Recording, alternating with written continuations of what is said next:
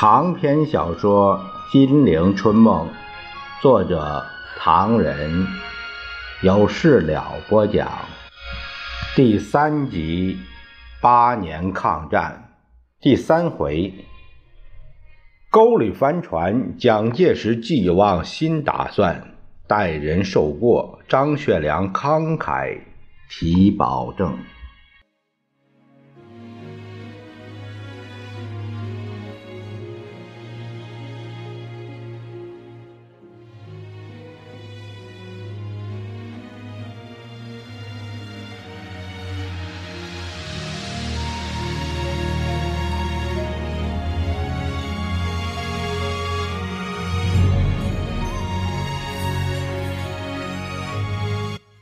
却说蒋介石面对那位蒙帝的睁眼，他说道：“外面怎么说，总不能说我姓蒋的提倡新生活运动是错了。”张学良瞅他一眼，叹了一口气：“不提这个，咱们还是说下去吧。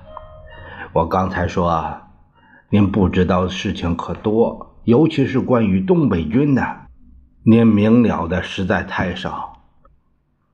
刚才我说的，咱们都相信您在准备收回东北了。可是二十四年，冀东伪政权成立，接着察哈尔被分割，鬼子还提出要求分离华北。张学良一拳打在桌上，哎，南京大部分默认了。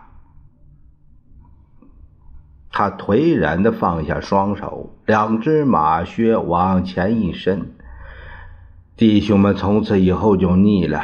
他们特别对于调到这里这个任务感到深恶痛绝。我不止一次跟您报告过，是吧？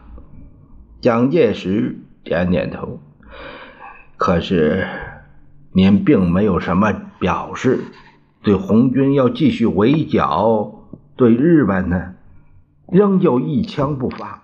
这种日子不但弟兄们受不了，我也腻透了。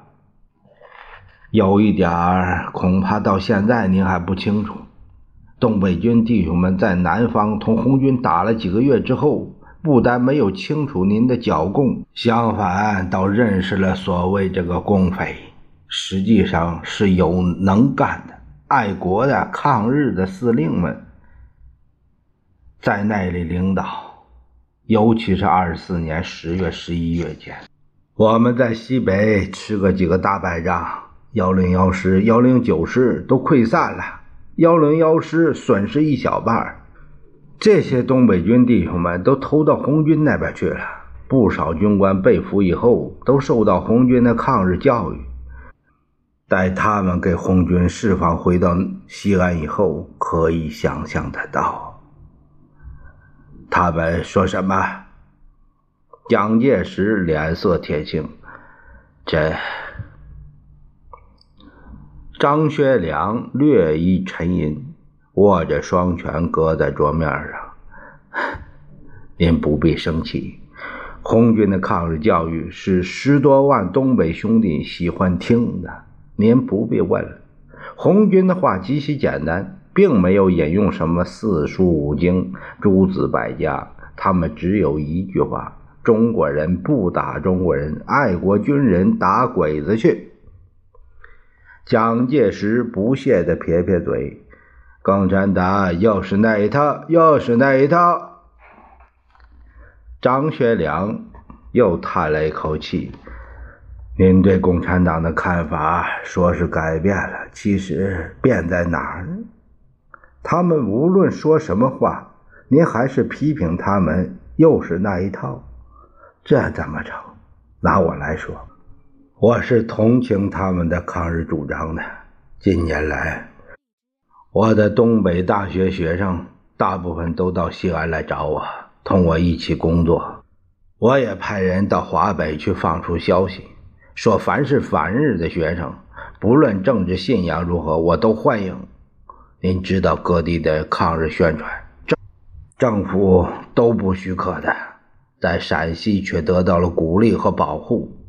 您如果怀疑这是共产党教我这样做，那就错了。说实话，共产党的抗日是全面的，他们为了国家民族才喊出这个口号，并且已经行动起来。我呢，我只是为了东北。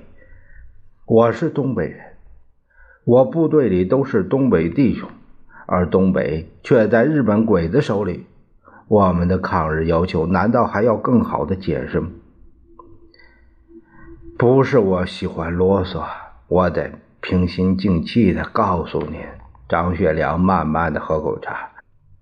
唉，您把延安说成了魔窟，您把共产党说成魔鬼，但在事实上，那些被俘归来的东北军弟兄们却把延安描绘成爱国志士的圣地。共产党人在那里如何组织民众向着抗日的目标挺进？共产党人又如何积极的把爱国思想注到老百姓的心里去？一切都很明白。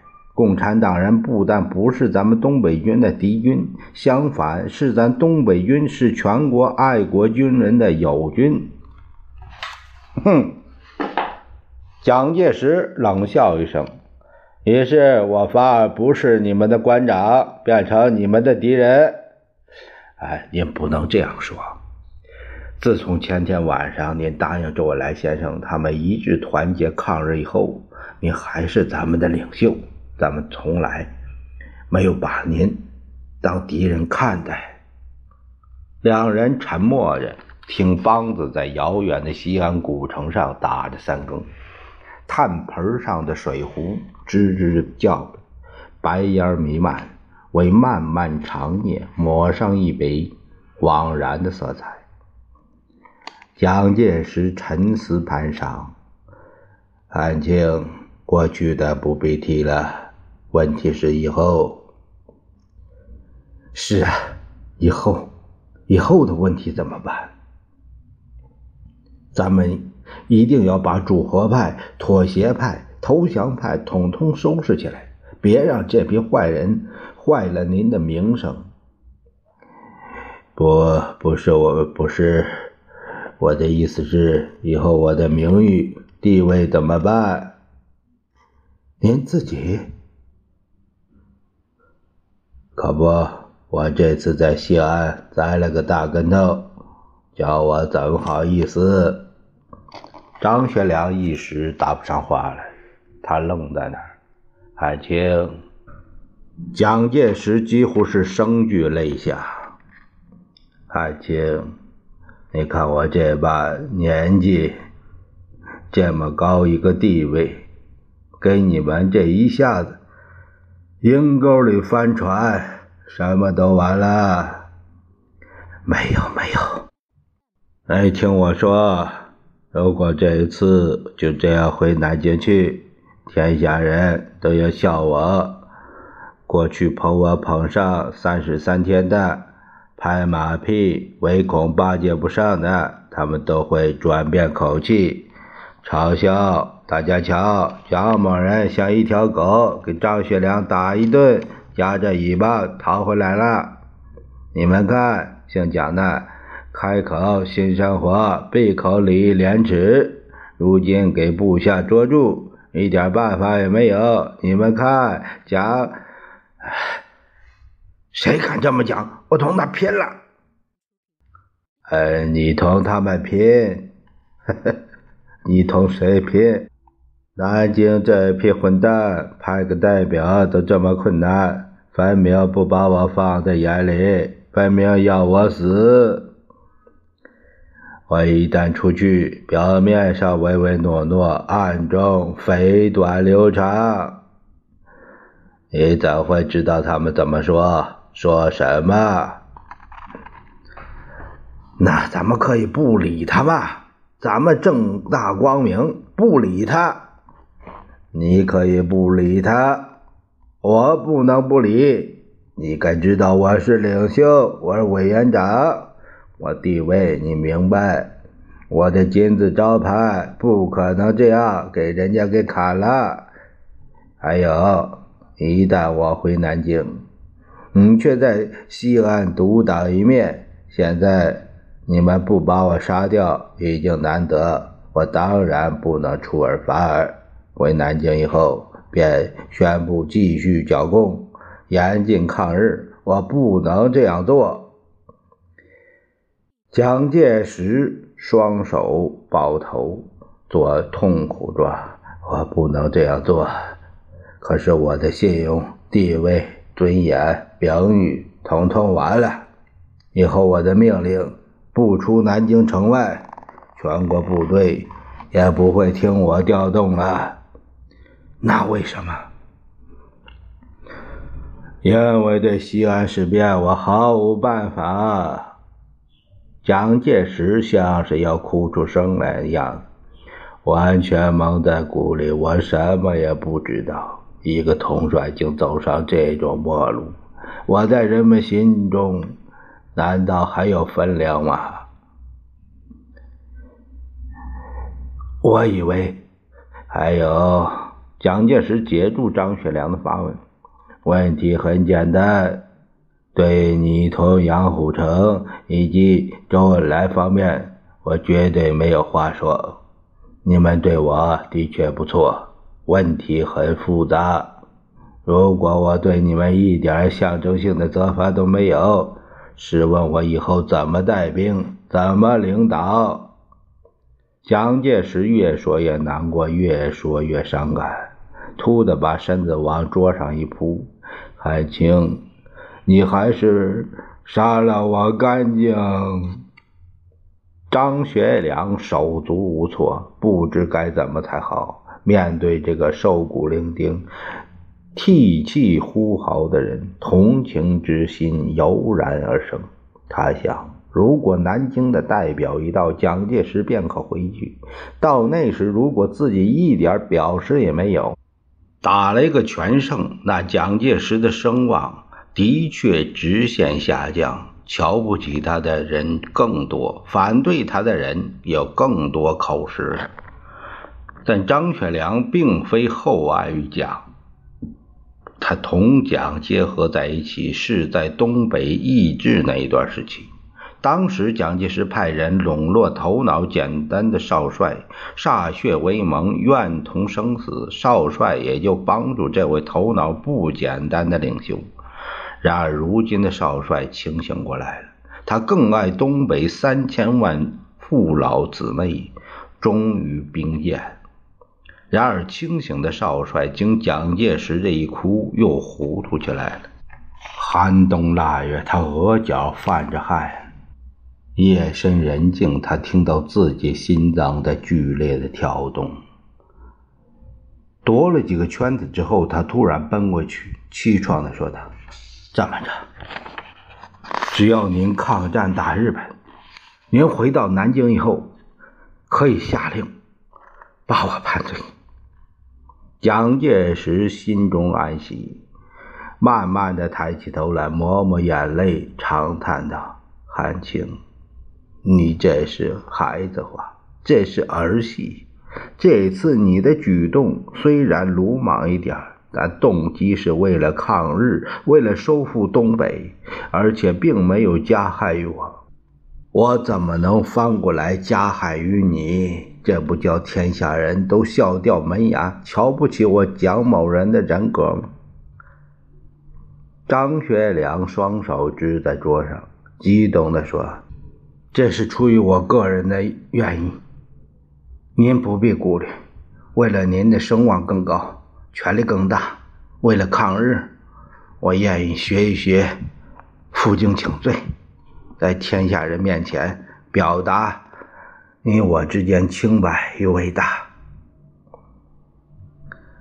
让天下人看看张汉卿不惜其上，纯粹为了抗战。绝无其他见不得人的企图，让天下人看看你回京之后便下令抗战，不愧是中国贤明的领袖。至于我自己，向您请求治罪，您可以批一个：卓甘元率领东北军出发东北，收复失地，戴罪立功，有厚望也。那不是既显示您的宽宏大度？也是我如愿以偿，喋血故乡，虽死无怨了吗？啊！蒋介石对张学良的考虑之周感到惊讶，心想：这小子戒严以后果然另有一套，不能小看他了。汉卿，办法大致不错，但我还是不想采用。不，一定要！为了您的声望，为了您领导抗日的名望，您不说，我一时倒想不起来。经您一说，我觉得您考虑的对。对我应该有所表示。蒋介石心底里笑了，可是他做痛苦状，双手抱头，对着吱吱作响的炭盆上的那只水壶发怔。张学良还在等他的回答，可是蒋介石早在心理上同意了，只因现于环境，他不便笑出声来。张学良扶着蒋介石的肩膀，激动地说：“咱们都该睡觉了，您就这样决定吧。到了南京以后，一方面下令抗日，一方面下令要我进京听候发落，我一定来。”蒋介石做苦笑的状态，摇了摇头：“为什么？怕我骗您？怕我不愿自投罗网？”这不是罗网，这是幕布。我走向台上，向您谢罪，然后跨上战场抗日，于公于私，于您于我，这个样子，向天下面前交代，再好没有了。蒋介石长叹一声，点点头，办法很好，完全同意你这样做。问题是周恩来他们恐怕不放心。因为你一到南京，就会给拘留起来、枪毙。笑话，笑话！张学良很着急。周恩来先生他们不会这样想，他们刚才还在那里跟我说，说您经过几天几夜的恳谈，解除了许多疑问，终于同意抗战，这是中国之幸，他们很佩服您。他们非常信任你，不是这个。蒋介石摇头。到那时正忙着调动东北军出发，怎么有空到南京来？就是你想来，部下怎么会放了你？你不是说过吗？你的弟兄们为了你不肯杀我，他们在痛哭流涕，说是受了你的欺骗。他们这样恨我，你是他们爱戴的官长，怎会听任自己官长到南京去请罪？蒋介石把脑袋摇得像个拨浪鼓。算了算了，为了抗日，为了国家，为了民族，还是让我下不了台吧，不必去南京了。蒋介石这个激将法可使得不错。只见张学良把大肠一甩，声音颤抖着：“您既然如此这样想，我跟您一起离开西安到南京，到那时谁也留不住。”不不不！蒋介石把脸一沉，按住他的双手：“汉卿，别太冲动，一切从长计议。反正南京来的人明天就到。”如果南京那边对我声望不太那个，不必去了。我们抗日重要，应该把每一秒花在抗日这方面。张学良还以为蒋介石真的彻头彻尾的觉悟了，反而替他委屈起来。你一个人回去，你不要我到南京去，那怎么成呢？您是我们抗日的领袖。我可不能让您的声望受到丝毫的损失。我决定同您一起回去。说罢便走。蒋介石望着他细长的背影消失在棉门帘外，忍不住一头钻进被窝里，笑出声来。南京那副烂摊子，也只得不去想他了。但南京的乱劲儿是可怕的。十九日，宋子文等人起飞后，在黄埔同学的集会上，就有人质问戴笠，问他是谁负责放郭增凯去西安的？如果他一去不回，又谁来负责？说明了南京军方要人对西安的不信任，因此视郭如政治犯，甚至有如西安的人质。对于这些小事，蒋介石再也不会知道的了。宋子文等一行人当夜在洛阳歇脚，看看洛阳的军备，听听一般的意见。没料到南京来了个长途电话，曾阳甫劝宋暂留洛阳，因为。黄继宽从太原打电报给他说：“阎锡山已电约张学良协同蒋介石飞太原、西安，不必去。”宋子文等都感到纳闷，摸不清又有什么变化。郭增凯问宋子文：“那我们还在这里等啊？”宋子文反问：“你以为汉卿会同意阎锡山的提议吗？”百分之九十不可能啊，因为其中是有经过的。说来话长，总之是不可能啊。宋子文透了口气，那就不要等了。时间一久，拖延下去，将难以阻止南京的讨伐呀。您在起飞前有电报给他们两位吗？有，有回电没有？没有。要不要再从洛阳发个电报，看看有什么回答？唉，我以为无需多此一举了。你相信他俩是要抗战的，不是要共产的？哎，请相信我，只是与国家有利。我是不怕任何危险的。锦州战役时，我去北平。汉卿说前方紧急，心绪浩大，我就接两日不息张罗，拨给超过他所望的数目。我提议去热河视察，以坚定汤玉麟时，汉卿则以日军方威迫汤加入伪满，劝我不要去冒险。我就告诉他，如你不便同去，我独自前往，我与他无仇无怨。相信可劝他尽一个中国人所尽的责任，方得汉卿歇行。今天不该有比那次还多的顾虑。郭增凯又问：“那您的意思，将怎样和西安讨论了结办法？”宋子文眨着眼睛，略为思索：“呃，这个你是明白。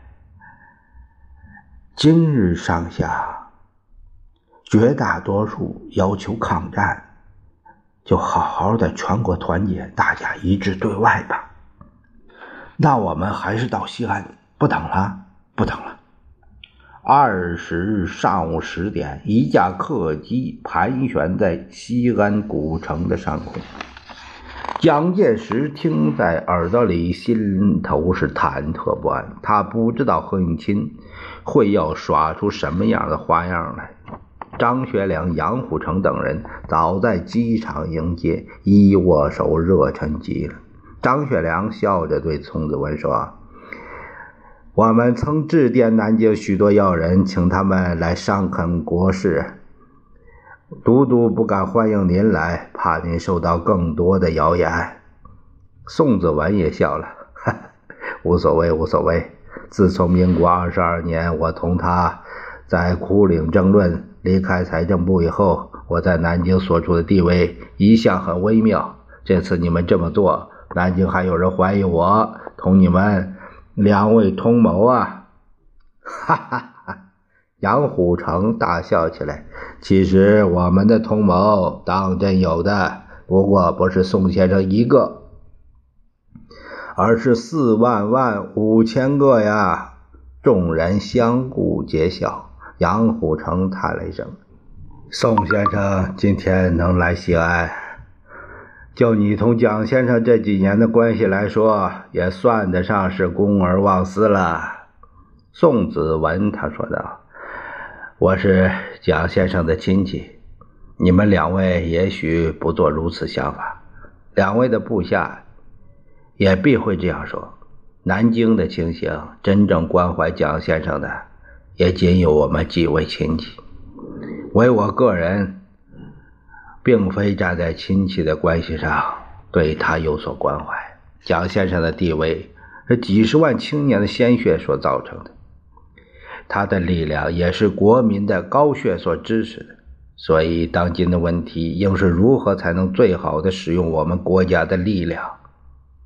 车子一辆辆从机场驶向了金家巷。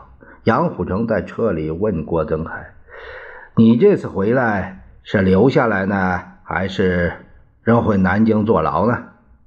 郭增海反问他：“你俩在事变前后的决心，到底是为了和平，还是为了战争呢？”啊，是对事还是对人呢？我们绝无丝毫危害蒋先生的那个打算。我与副总司令的最初动机，到今天为止，这个决心只是请求蒋先生领导抗战，绝不会为使国人痛心，使日本得以趁机扩大侵略的事情做出来。啊，那好极了！既然这样，我当然回南京去。论私人的事，我固然是蒋先生的政治囚徒；论国家的事，则非集中力量不足以言对日抗战，是必须得由蒋先生来领导。故此，我是主张和平解决事变，并不要伤害蒋先生领导地位的。紫薇先生决定前来西安。固然是为了他和蒋先生的关系，和与你们两位友谊，但最大的希望在他是行努力完成全国一致的共同抗战。西安的朋友该可相信他对推动抗战的热情。为国家前途，我愿协助子文先生竭力维护和平。为了保存抗战实力。兄等该负责蒋先生的安全与荣誉。这正是瞻望大局未开朗，以德报怨，有何妨？